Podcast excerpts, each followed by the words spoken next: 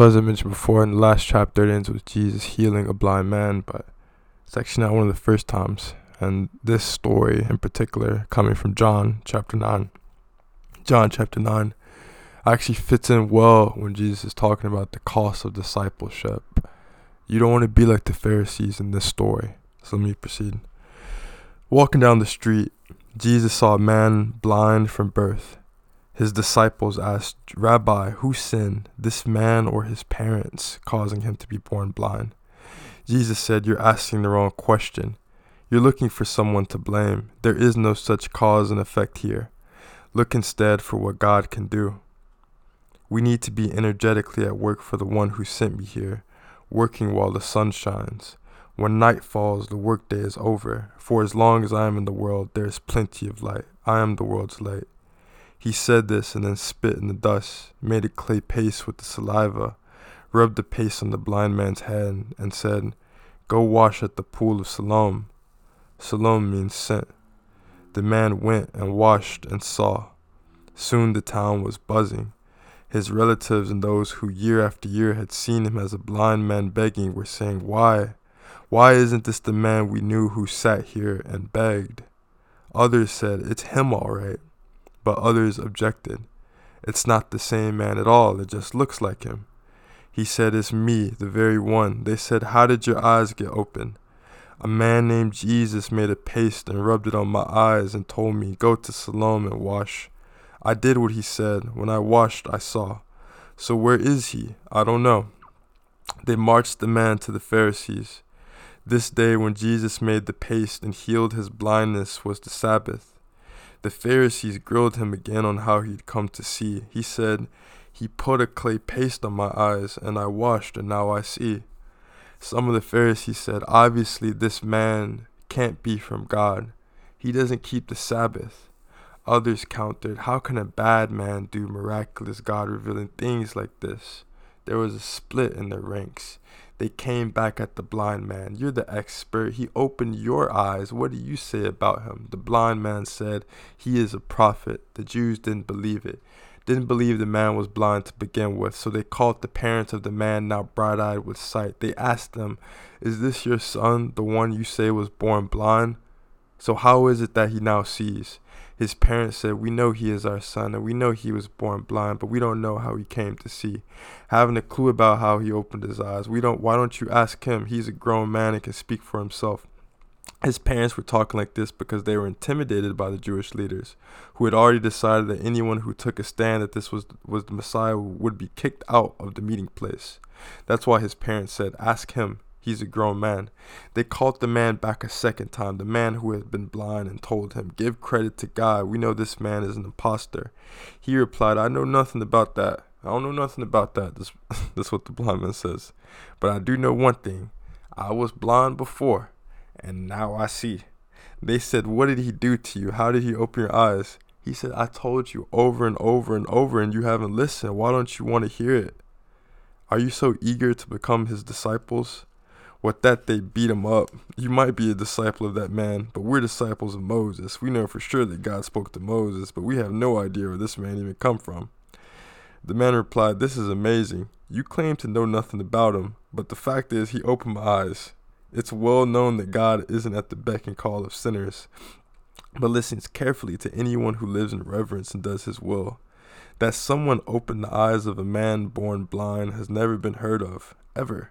If this didn't come from God, he wouldn't be able to do anything. They said, You're nothing but dirt. How dare you take that tone with us? Then they threw him out to the street. Jesus heard that they had thrown him out and went and found him. He asked him, Do you believe in the Son of Man? The man said, Point him out to me, sir, so that I can believe in him. Whew. Jesus said, "You're looking right at him. Don't you recognize my voice? Master, I believe, the man said, and worshipped him. Jesus said, I came into the world to bring everything into the clear light of day, making all the distinctions clear so that those who have never seen will see, and those who have made a great, great pretense of seeing will be exposed as blind. Some Pharisees overheard him and said, Does that mean you're calling us blind? Jesus said, If you were really blind, you would be blameless. But since you claim to see everything so well, you're accountable for every fault and every failure. That's a powerful story because uh, it goes back to that that from Luke, that phrase, hey, if you're this way in small things, you'll be this way in large things. If you're honest in small things, you'll be honest in large things. My grandfather told me this story once about how this woman at his church studied, became uh, admitted to the bar, and she was put on the board of the church to, to handle the booking. And she got to the she got to see like all the finances of the church and saw all the corruption and she cleaned house. That's exciting that's what jesus type of work jesus is doing right here. All these people in the ministry and the uh the pharisees and all these people claiming to know the gurus and all that jesus is exposing them as frauds he's exposing them. They've been using their power. They've been wearing those gowns to like bully people and bully people into silence and to tax them through tithes and offering and this and that and the other without actually without actually giving them the word and the message in a way that will let them grow. Instead, they would use it to keep their power and privilege over these lesser people to maintain their own position so that no one might come and replace them. But there's another story about that we'll get and coming up. But actually, as I keep going, I'm actually going to continue on this entry because there's one more story that's good. Let me set this before you as plainly as I can.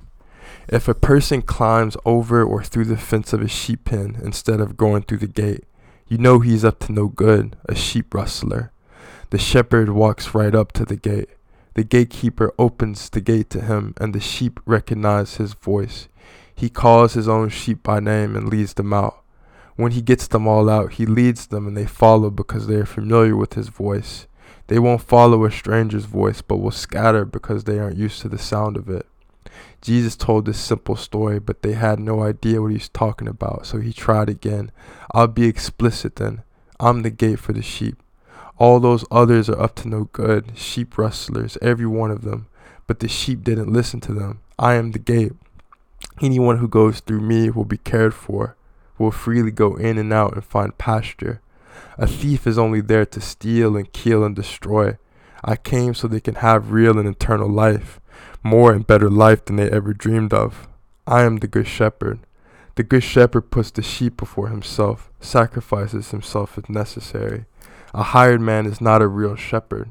The sheep mean nothing to him. He sees a wolf come and runs for it, leaving the sheep to be ravaged and scattered by the wolf. He's only in it for the money. The sheep don't matter to him. I'm the good shepherd. I know my own sheep, and my own sheep know me. In the same way the Father knows me, and I know the Father. I put the sheep before myself, sacrificing myself if necessary. You need to know that I have other sheep in addition to those in this pen. I need to gather and bring them too. They'll also recognize my voice. Then there will be one flock, one shepherd. This is why the Father loves me, because I freely lay down my life, and so I'm free to take it up again. No one takes it from me. I lay it down of my own free will. I have the right to lay it down. I also have the right to take it up again. I received this authority personally from my Father. This kind of talk got the Jewish ranks mad as hell. A lot of them were saying he's crazy, a maniac out of his mind completely. Why bother listening to him? But others weren't so sure. These aren't the words of a crazy man. Can a maniac open the blinds? Blind eyes? Can a maniac open blind eyes?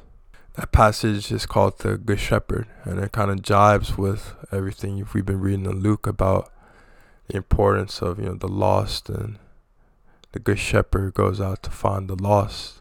He's there to be a, a doctor to those who need him and those who know that they need him. The doctor is waiting. To those that really don't know that they need a doctor then you know good luck to them but they still need it the doctor is always there for big injuries you might have cuts on your finger all the way to triple bypass surgery but you have to avail yourself of them.